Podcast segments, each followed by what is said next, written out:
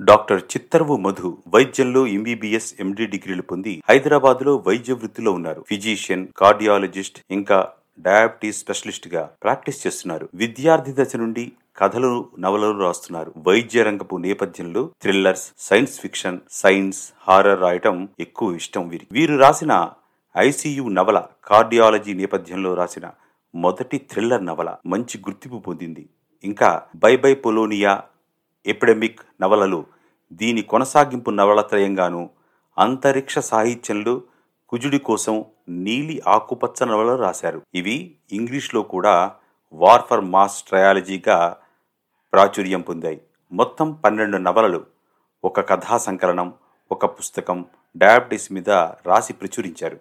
ఇటీవల రాసిన science fiction కథలు సుమారు పది దాకా ఆన్లైన్ పత్రికలో ప్రచురణలు పొందాయి. రండి శ్రీ డాక్టర్ చిత్తరువు మధుగారు రాసిన కథ సంఘం శరణం గచ్చామి. ఇప్పుడు విందాం. గ్రీష్మం. సూర్యోదయం కాకపోయినా రాత్రి గడిచిన వేడి ఆవిర్లింకా తగ్గలేదు. మట్టి గోడల ఇల్లు తాటాకుల కప్పు నులక మంచం మీద పడుకున్న విశ్వపతి మెల్లగా కళ్ళు తెరిచాడు. గోడలో చెక్కబద్దలు అమర్చిన కిటికీలోంచి ఉదయిస్తున్న సూర్యకిరణం తళుక్కున మెరిసింది. వేడికి తట్టుకోలేకనో వసంతం ఇంకా పోలేదనో కోయిలలు తెల్లవారుజాము నుంచి పూస్తూనే ఉన్నాయి. అతని జ్వర తీవ్రతతో పాటు తెల్లని శరీర ఛాయపై ఎర్రటి మచ్చలు వ్యాపించాయి. అవి బొగ్గు కణికలు కాలినట్టు మండుతూ ఉన్నాయి ఒళ్ళంతా చెమటలు. అర్ధరాత్రి అతని ముసలి తల్లి బ్రాహ్మణ వాటికలో ఉన్న బిషక్కు నుంచి తెచ్చిన కషాయం తాగాక శరీరమంతా మళ్ళీ మంటలు. విశ్వపతి ఓ అసాధారణ శిల్పి. అటు గాంధార దేశం నుంచి ఇటు పాటలీపుత్రం దాకా ఎక్కడ ఆరామాలు కట్టాలన్నా శిల్పాలు తయారు చేయాలన్నా ఆంబరపురి గ్రామానికి వెతుక్కుంటూ వస్తారు. ముఖ్యంగా బౌద్ధ విగ్రహాలు రాతి నుంచి చెక్కడంలో ఇంకా ఇతర శిల్పులని నిర్దేశించి మహోన్నతమైన విగ్రహాలని కొండ గుహలలో మలచగలిగిన కళాకారుడు. పుట్టుకతో విశ్వబ్రాహ్మణుడైన అత్యంత వైదిక ధర్మాన్ని ఆచరించి నిష్ఠకలవాడు. త్రిసంధ్యలలో గాయత్రీ జపం పర్వదినాలందు ఉపవాసం పూజా కార్యక్రమాలు విధిగా నిర్వహించేవాడు. శిల్పమే అతని అభిరుచి. వైదిక నిష్టయే అతని జీవితం. కానీ కొన్ని సంవత్సరాల ముందు గాంధార దేశంలోని ఓ ఆరామ శిల్పాలు చెక్కడానికి తక్షశిల నగరం శివార్లలో చైతన్య విహారానికి వెళ్ళడంతో అతని జీవితం మారిపోయింది. తక్షశిలలో ఆరామాలలో బుద్ధ విగ్రహాలు చెక్కే పనిలో గత నాలుగు సంవత్సరాలు గడిపాడు. పగలల్లా శిల్పాలు చెక్కడం పర్యవేక్షణ సాయంత్రానికి బౌద్ధ ఆరామానికి చేరుకుని తనకిచ్చిన ఆవాసంలో భోజనాధికాలు ముగించి సేత తీరేవాడు. అప్పుడే పరిచయమైంది ఆమె. పేరు అనందిని. ఆరామంలో ఓ పక్క బౌద్ధ భిక్షులు మరో పక్క గదులలో సన్యాసినులు ఉండేవారు. మూడు పూటలా త్రిపీఠకాల పట్టణంతో ఆరామం మారుమోగేది.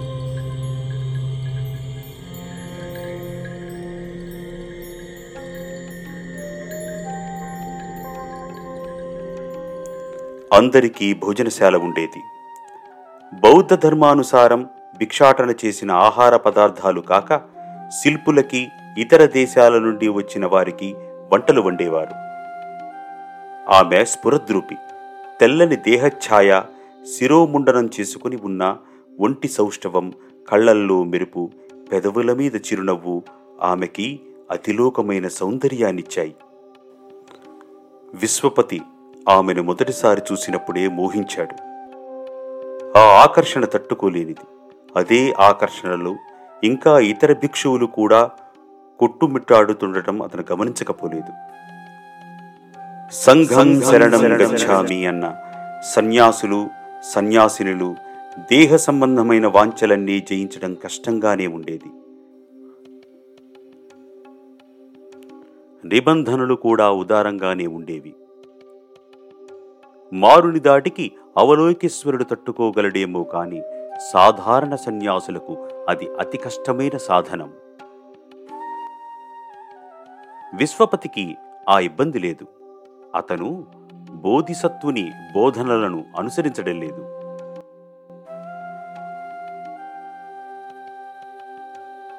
మీరు శిల్పులా?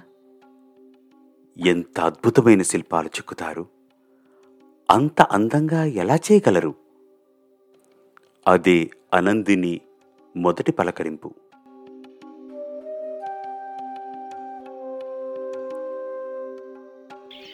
వసంతం వచ్చింది.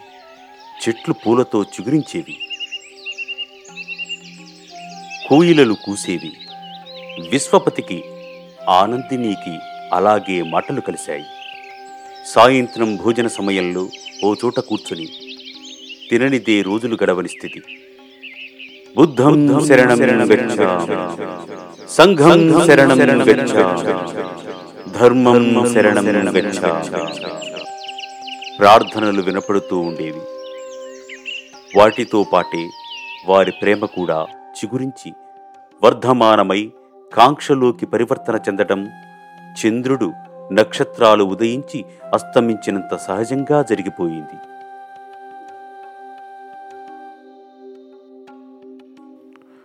ప్రార్థనలు ముగిశాక మాటు మడిగాక మామిడి చెట్ల కింద మల్లెల పొదల్లోనూ సంపంగి నీడలోనూ జరిగేది వారి కలయిక. అది విశ్వపతి ఉన్న రోజులన్నీ క్రమం తప్పక జరిగిపోయింది.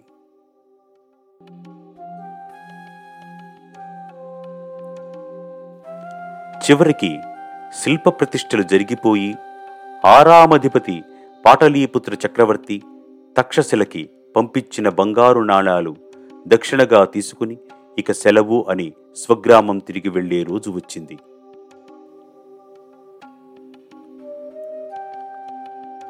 అనందిని నిన్ను విడిచి ఉండలేను. నాతో వచ్చి నా సహధర్మచారిణిగా జీవనం పంచుకోవా అడిగాడు విశ్వపతి. అనందిని వెన్నెలలో గాంధార శైలిలో చిక్కిన గ్రీకు దేవత వీనస్లా తెల్లని బట్టలతో అర్ధనిమీలిత నేత్రాలతో నిలబడి ఉంది.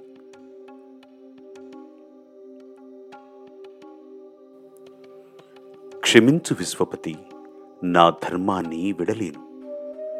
నిన్ను ప్రేమించాను కాని నీ అనుష్ఠానాలను నిత్యయాగాలు అగ్నిహోత్రాలు నాకు సరిపడవు.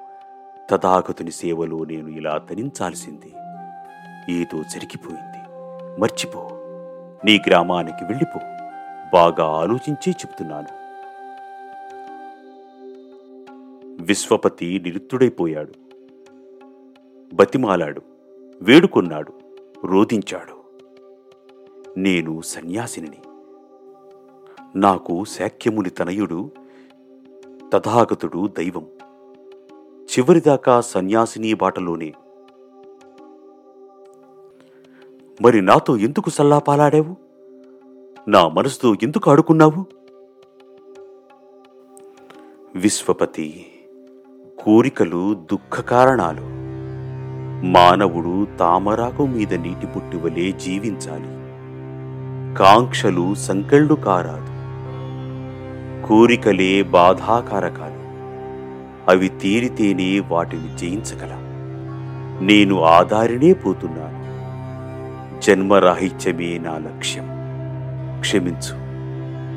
సంసార జీవితం నాకు చేతగాని పని. వెళ్ళిపో.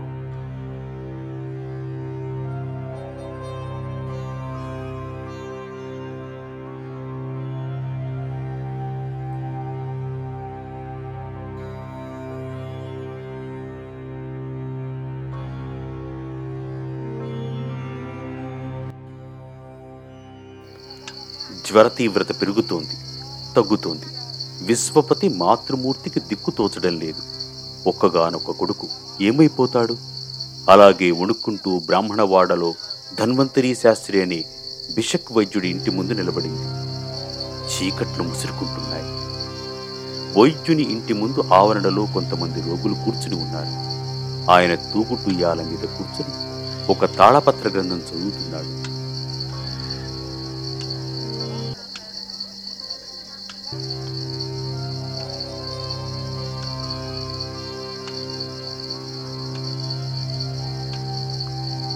పక్కన చిన్న బల్ల మీద రాగి పాత్రలో కషాయాలు చూర్ణాలు ఉన్నాయి. ఉండుండి ఒక రోగిని పిలిచి ఆ వ్యక్తికి కొంత కషాయం నోట్లో పోసి చూర్ణపు సంచులు ఇచ్చి రోజు తేనెతో సేవించమని లేక లంఘనం చేయమని చెప్పుకుంటూ వస్తున్నాడు. వృద్ధమాతని గమనించి రాజేశ్వరి మాత విశ్వపతి ఎలా ఉన్నాడు? ఆమె కొడుకును తలుచుకుని బిగ్గరగా రోధించసాగింది. ఏమీ తగ్గలేదు. విషక్వర్య ఉష్ణం శరీరంపై మచ్చలు.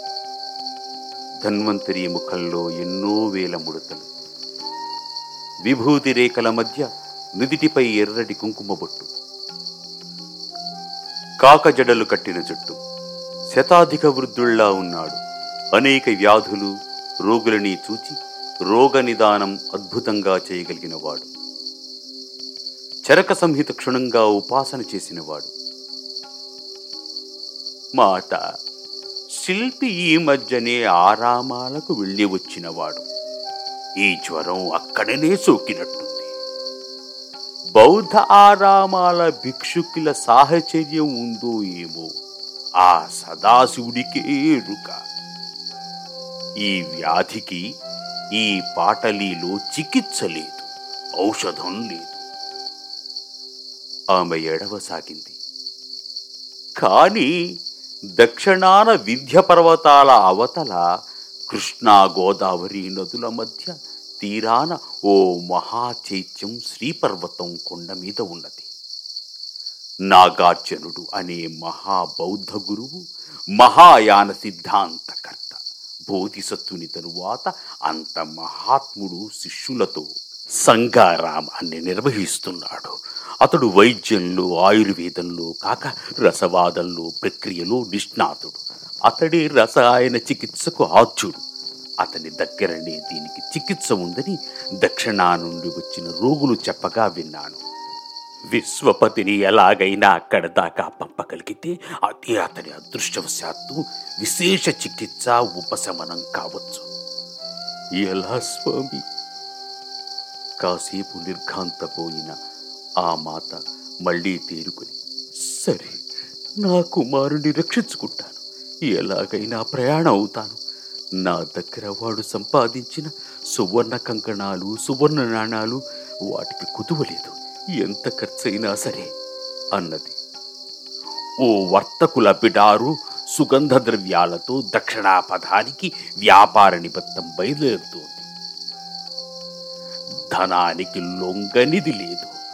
ఓ పల్లకి ఏర్పాటు చేసుకుని వారి గుంపుతో పాటు వెళ్ళగలిగితే పది రోజులలో శ్రీపర్వతం చేరుకుంటాడు. దారిలో వాడే ఔషధాలు తాత్కాలిక ఉపశమనం కోసం ఇస్తాను. అంటూ చేయి చాచాడు. అతని చేతిలో రెండు బంగారు నాణాలు మౌర్య చంద్రగుప్తుని తలబొమ్మలతో ముద్రింపబడినవి అందించింది వృద్ధమాత. ఆయన కొద్దిగా నవ్వి రేపే ప్రయాణం సిద్ధం కండి. అయితే నువ్వు ఈ ప్రయాణం చెయ్యలేవు. దృఢకాయులైన ఆరోగ్యవంతులైన బోయిలకి విశ్వపతిని అప్పగిస్తాను. నీవు మాత్రం ఇక్కడే ఉండు. నీ కుమారుడు త్వరలోనే పూర్ణారోగ్యంతో తిరిగి వస్తాడు.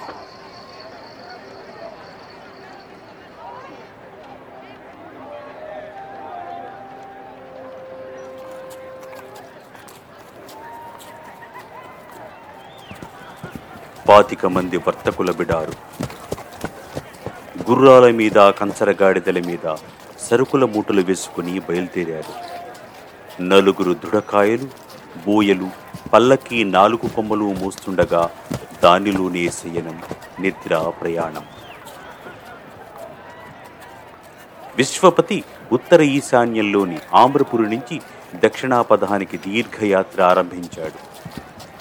జీవితకాలం సంపాదించిన బంగారు నాణాలను మూడు వంతులు వారికే ఖర్చు చేశాడు. ఆ నాణాలలో గ్రీకో రోమనివి మౌర్య చంద్రగుప్తుని ముఖం ఉన్నవి గౌతమీపుత్ర శాతకర్ణివి వివిధ రకాల పోగుపడి ఉన్నాయి. కొండలు అరణ్యాలు సన్నని దారులలో ఆటవికుల నుంచి దారి దోపిడీ దొంగల నుంచి రక్షణ కోసం చురుకత్తులు కటారులు వెంట తీసుకుని వెళ్ళారు. చిన్న చిన్న కుగ్రామాలలో సత్రాలలో వండుకుంటే వండుకోవటం లేకపోతే పూటకూళ్ళమ్మ గృహం దొరికితే అక్కడే భోజనం. ఒకసారి మెరుపులు పిడుగులతో వాన ఒకసారి తీవ్రమైన ఎండ. మరొకసారి కుమ్ముబూరలు ఊదుకుంటూ బిల్లులు కోయలు దాడి చేసేవారు. అదృశ్యవశాత్తు దండకారణ్య ప్రాంతం ఏ సంఘటనలు లేకుండా జరుగుతుంది కళింగలో ప్రవేశించినప్పుడే ఆరంభమైంది సమస్య. ఆటవికుల్లా ఉన్న గుంపు కత్తులతో బిడారులను అడ్డగించి ధాన్యము నాణాలు ఇవ్వమని బెదిరించింది. వారిని వర్తకులు ప్రాధేయపడి మంచిగానే కొన్ని వస్తువులిచ్చి తప్పించుకున్నారు. అశోకుని కాలంలో కళింగ యుద్ధానికి పూర్వం ఉన్న బెడద ఇప్పుడు లేదు కళింగ దేశం దాటి ఆంధ్రదేశంలో ప్రవేశించారు. ఇక్కడ సస్యశ్యామలమైన వ్యవసాయ భూములు నారికేళ వృక్షాలు రాజమహేంద్రి దగ్గర విశాలమైన గోదావరి నది కనులకు విందు చేశాయి.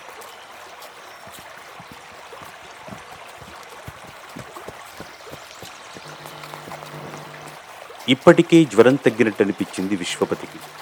వర్తకులు అక్కడితో ఆగిపోయారు. వారి సరుకులు కొనుగోలుదారులకు అమ్మకాలు జరిగేది అక్కడే. నాలుగు రోడ్ల కూడలిలో బళ్ళు ఆపుకుని సరుకులు విక్రయించేవారు. వారికి ధన్యవాదాలు చెప్పి ప్రయాణం సాగించాడు విశ్వపతి. ఇక కృష్ణా తీరం ధరణీకోట తరువాత శ్రీపర్వతం. కానీ జ్వరం వస్తూ పోతూనే ఉంది. చిక్కి శల్యమైపోయాడు. ఆకలి మందగించింది. శరీరంపై ఎర్రటి మచ్చలు. ఇప్పుడు పుండ్లవలే తయారయ్యాయి. అయినా ఆశ చావలేదు. ఆ మహానీయుని దర్శనం చాలు. ఆయన ఇచ్చే ఔషధం పనిచేసినా చేయకపోయినా చాలు. ఈ పావన భూమిలో మరణించిన మట్టిలో కలిసిన పుణ్యమే. ఓం నమ నమ అనుకుంటూ త్రికాల గాయత్రి మంత్రం. ఓం భూర్భువస్సువః. తత్సత్పితుర్వరేణ్యం భర్గో దేవస్య ధీమహి. జపం చేస్తూ ప్రయాణించాడు విశ్వపతి. ఎట్టకేలకు కనిపించింది ఆ శ్రీపర్వతం. కృష్ణానది ఒడ్డున నల్లటి కేశాల లాంటి అలలతో నది పరబళ్ళు తొక్కుతూ ఉంటే గోళాకారంలో ఒడ్డున ఐదంతస్తుల్లో ఉన్న మహా చైత్యం ఒడ్డున హఠాత్తుగా సాక్షాత్కరించింది. ఆ కొండపైకి సన్నని రాళ్ళ మధ్య మెలికలు తిరిగిన దారి. ఆయాసంతో రుప్పుతూ బోయలు అతనిని మహాచైత్యపు సింహద్వారం దగ్గర పల్లకీలో చిద్దించారు. బయటకు వచ్చి చూచిన తెల్లటి వస్త్రాల భిక్షువులు గబగబా విశ్వపతిని తీసుకుని వివరాలు అడిగారు. అనారోగ్య లక్షణాలు దూర ప్రయాణ వివరాలు అన్నీ చెప్పాడు. ఆచార్యునికి నివేదిస్తాం. మీరు ఈ రోగులు వేచి ఉండే శాలలో విశ్రమించండి అని చల్లని గోక్షీరం మెత్తని సజ్జలతో చేసిన రొట్టెలు ఒక ఆమ్రఫలం ఇచ్చారు. విశ్వపతికి స్వర్గం చూసిన అనుభూతి కలిగింది.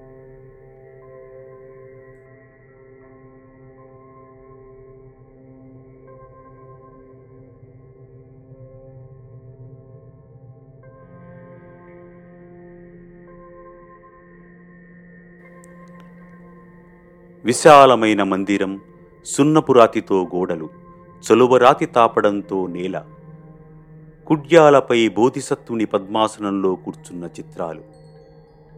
ఒక చివర ఒక బోధిసత్వుని రూపంలో ఉన్న పెద్ద చిత్రం. కాని ఈ బుద్ధుడు ఒక నాగుపాము చుట్టపై కూర్చుని ఉన్నాడు. ఆయన తలపై నాగుపాము పడక చక్రంలా విచ్చుకుని ఉంది. పైన శిరస్సు చుట్టూ కాంతి వలయం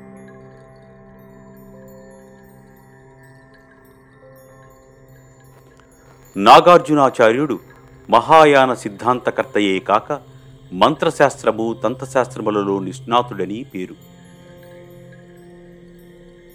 ఆయన రాసిన గ్రంథాలు మూలమాధ్యమాకకారిక నుండి సుహృల్లేఖ వరకు అనేక మహత్తరమైన ఉన్నాయి.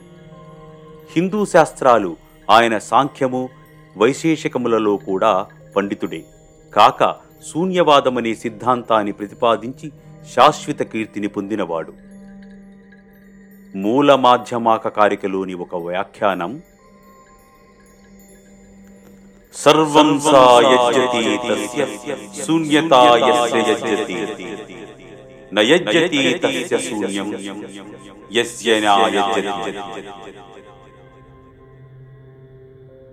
శూన్యత సాధ్యమైతే అంతా సాధ్యమే. శూన్యత అసాధ్యమైతే అంతా అసాధ్యమే ఇది కాక వైద్యంలో పాదరసం ఇనుము అబ్రకం లాంటి లోహాలతో ఔషధాలు చేసి రసవాదము లేక రసాయనిక చికిత్స కనిపెట్టినవాడు నాగార్జునుడు.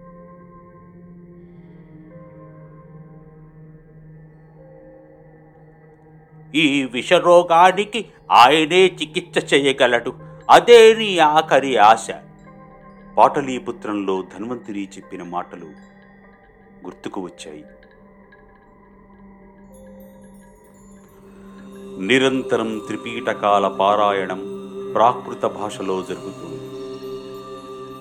ఒకచోట శిరోముండనం చేసుకుని ధవళ వస్త్రాలలో భిక్షువులు గుంపులుగా కూర్చుని పారాయణ చేస్తున్నారు. ఐదంతస్తుల స్తూపకార చైత్యంలో వారి ఆవాసాలు ప్రార్థనా మందిరాలు కట్టించారు. ధరణికోటలో ఉన్న యజ్ఞశ్రీ శాతకర్ణి అనే శాతవాహన చక్రవర్తి నాగార్జునుడిని రాజగురువుగా గౌరవించి కట్టించిన మహా చైత్యమది ఆ ప్రశాంత వాతావరణంలో క్రమంగా సుషుప్తిలోకి జారుకున్నాడు విశ్వపతి. ఎంతో సేపటికి ఓ చల్లని కరస్పర్శతో మెలకువ వచ్చింది.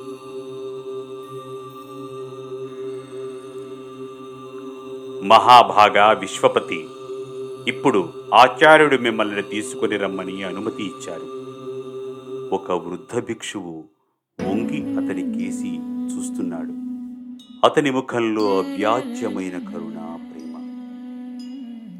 నేను ఆచార్యుని వైద్యంలో సహాయకుడిని. లేచి నడిచి నా వెంట దయచేయండి. మొదటి అంతస్తుకు రాతి మెట్ల మీద బలహీనంగా నడిచాడు. విశాలమైన చికిత్సా మందిరం రోగులను పడుకోబెట్టి చూసే చెక్కబల్ల తెల్లని దుస్తులలో బౌద్ధ భిక్షువులు.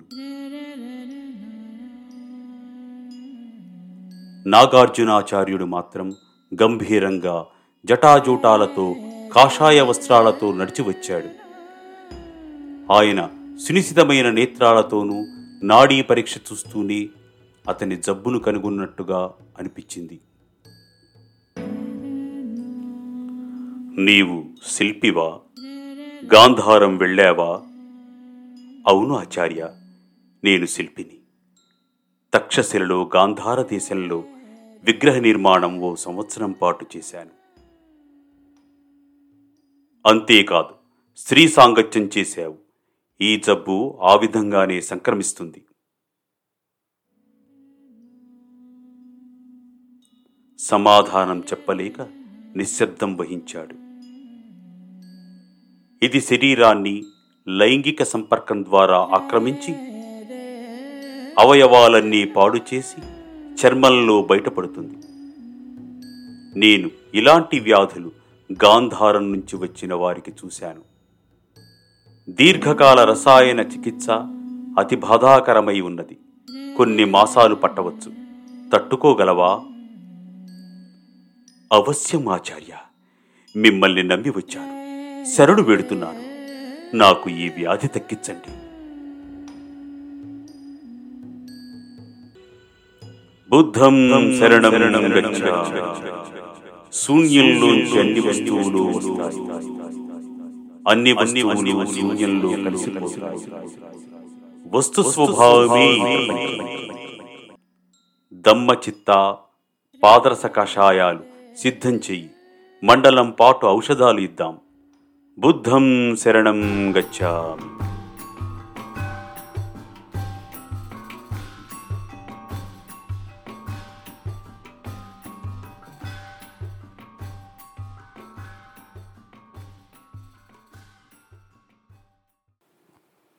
కొద్ది నెలలు నరకానికి మరణానికి సరిహద్దుల్లో గడిపాడు విశ్వపతి. ఉద్ధృతమైన జ్వరం మరింత ప్రకోపించి చర్మవ్యాధి అతని మీద దాడి చేశాయి. తరువాత క్రమక్రమంగా తగ్గుముఖం పట్టాయి. ఆకలి తిరిగి ఏర్పడింది. ఉష్ణం తగ్గింది. చర్మపు మచ్చలు పోయాయి. భిక్షుకులు ఇచ్చిన బలమైన ఆహారం శాకాహారం మాత్రమే కాదు మాంసాహారము పళ్ళరసాలు మూలికా కషాయాలు కూడా అతనికి మేలు చేశాయి. మూడు నెలలకి పూర్తిగా కోలుకున్నాడు విశ్వపతి. కొంచెం వదులుగా ఉన్నా తిరిగి తన దుస్తులు అతని శరీరానికి తగిన విధంగా అమరుతున్నాయి. అంటే శరీరంలో తిరిగి బరువు ఏర్పడింది. శక్తి వచ్చింది. కళ్ళల్లో జీవకళ శరీరంలో కాళ్ళల్లో చేతులలో పూర్వపు బలం ఆలోచనలో తృప్తి సంతోషం. ఉన్నత నాగాసనం మీద ఆసీనయ్య ఉన్న నాగార్జునాచార్యుని పాదాలపై మోకరిల్లి తన వద్ద ఉన్న బంగారు నాణాలను ధారగా పోశాడు విశ్వపతి.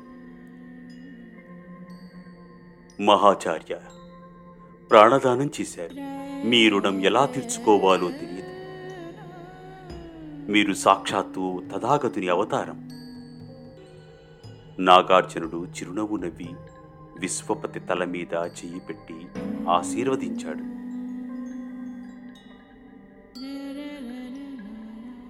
బుద్ధం శరణం మాకు నీ ధనం వద్దు నీ స్వస్థత కావాలి నీలో కళ ఉంది శిల్పం ఉంది. తథాగతిని అవలోకేశ్వరుని జీవిత కథలన్నీ శిల్పాలుగా చెక్కు. మహాచక్రవర్తి శాతకర్ణి అమరావతిలో నిర్మిస్తున్న మహాచైత్యానికి శిల్ప సౌందర్యం ఇక్కడి శ్రీపర్వతంలో ఆరామానికి చిత్రకళ ఇవన్నీ నీ పర్యవేక్షణలో జరగాలి. నేను నాగులని గాంధారులని మగధేయులని తక్షశిల వాసులని ఎంతోమంది ఉత్తర భారతదేశీయులని విదర్భ నుంచి నాసిక దాకా చికిత్సలు చేసి బోధనలు చేశాను. ఆయా దేశాల్లో నీ ప్రఖ్యాతి విన్నాను. మా మహాచైత్యానికి శిల్పదార్శికుడవు నీవే.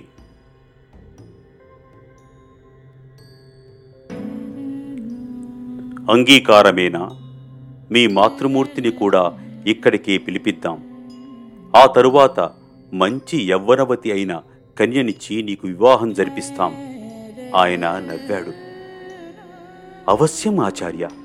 మీ ఆజ్ఞ ఆ మహాదేవుని ఆజ్ఞగా శిరసా వహిస్తాను. ఈనాటి నుండి నేను తథాగతుని మార్గం అవలంబిస్తాను. బ్రహ్మ శివ విష్ణుమూర్తులు మరియు గాయత్రీ మంత్రాన్ని త్యజించి మహాయాన మాధ్యమిక మార్గాన్ని అనుసరిస్తాను. మీరే భగవంతుని రూపం మీరే నా జన్మరాహిత్యం మీరే నా దిశానిర్దేశం. అష్టాంగ మార్గమే నా మార్గం. బుద్ధం శరణం గచ్చ. ధర్మం శరణం గచ్చ. సంఘం శరణం గచ్చ. చుట్టూ చేరిన భిక్షువులు భిక్షుకునీలు అతని స్వరంలో స్వరం కలిపారు.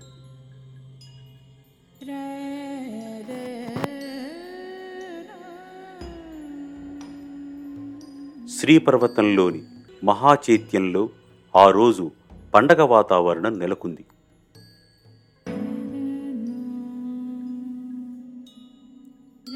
ఒక అద్భుత చారిత్రక శిల్ప నిర్మాణ కార్యక్రమానికి అంకురార్పణ జరిగింది.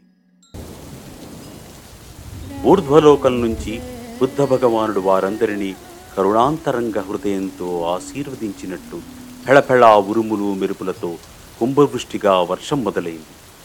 నల్లని కురుల అలలతో కృష్ణవేణి కొండల మధ్యగా పరవళ్ళు తుక్కుతూ ప్రవహించగా శ్రీపర్వతం మెరుపుల వెలుతురులో వెండి కొండలా ప్రకాశించింది.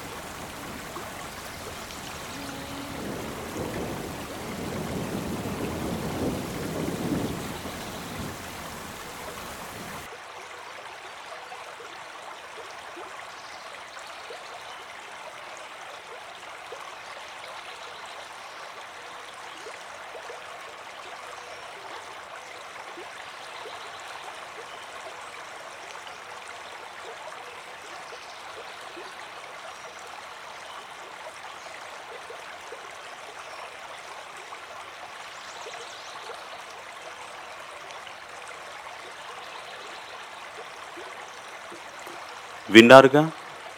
శ్రీ మధు చిత్రవు గారు రాసిన కథ సంఘం శరణం గచ్చామి. ఇలాంటి మరిన్ని మంచి కథలను వినాలనుకుంటే కళ్యాణ సైమయ వాయిస్ని తప్పకుండా ఫాలో అవ్వాల్సిందే. సబ్స్క్రైబ్ చేసుకోండి లైక్ చేయండి మీ ఫ్రెండ్స్కి బంధువులకి ఫార్వర్డ్ చేయండి. నమస్కారం.